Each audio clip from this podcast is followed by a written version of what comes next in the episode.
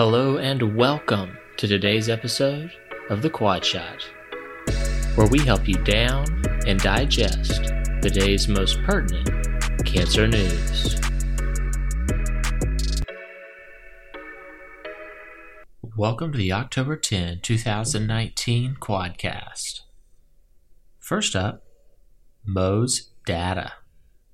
Mohs surgery is looking to expand its minuscule margin curative techniques across wider horizons. A recent single institution review from the University of Minnesota suggested Mohs may be a not only acceptable but perhaps even preferable treatment modality for early stage cutaneous melanomas.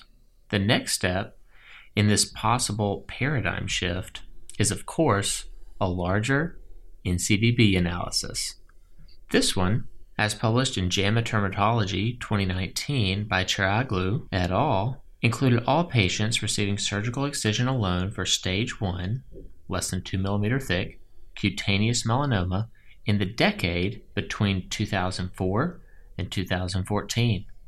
All in all, there were 67,000 cases of wide excision and 3,200 of Mohs micrographic surgery.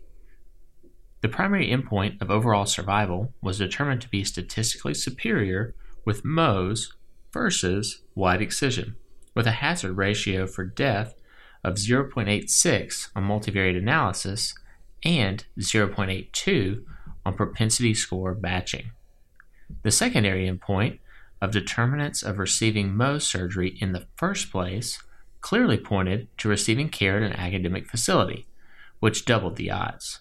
Perhaps this is because Mohs for melanoma, also known as slow Mohs, traditionally calls for MART1 immunostaining, which requires special training and expertise on top of being time consuming and expensive without a differentiated reimbursement from the quick and dirty H&E staining of standard Mohs for squamous and basal cells. So what's the bottom line? Even more data demonstrates Mohs micrographic surgery is an effective, cosmesis sparing treatment for early stage cutaneous melanoma, which may deserve re exploration for equitable reimbursement. Up second, grim outlook. With no clear answer on how long stereotactic body radiation, SBRT or SABR, stacks up to standard surgery for definitive treatment of early stage lung cancer, there are a myriad of non cancer related reasons patients may receive one treatment modality versus the other. This linked data analysis by Van Dams in JCO Clinical Cancer Informatics 2019 examines whether health related quality of life and major depressive disorder, as measured by the Medicare Health Outcomes Survey, impacts the decision to undergo radiation versus lobectomy as measured with linked SEER data. A multivariate analysis, better physical and mental quality of life were statistically significant predictors of receiving surgery. What's more, a smaller proportion of those undergoing surgery were at risk of having major depressive disorder at 22%, as compared to those undergoing radiation at 34%. The bottom line is patients' outlooks on their health influence the care that they receive. Up next, man's best friend. Longevity is another reason to love on one. Two huge studies published this week independently demonstrate lower mortality among dog owners, particularly those with cardiovascular disease, likely due to increased physical activity and, of course, improved general happiness, as detailed in the NEJM Journal Watch 2019 by Herman.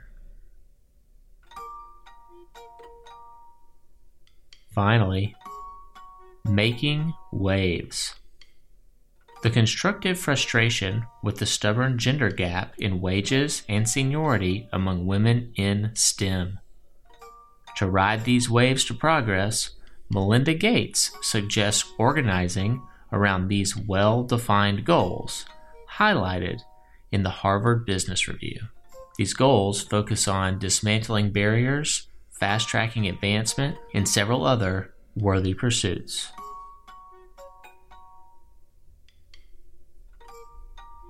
This concludes today's episode of The Quad Shot.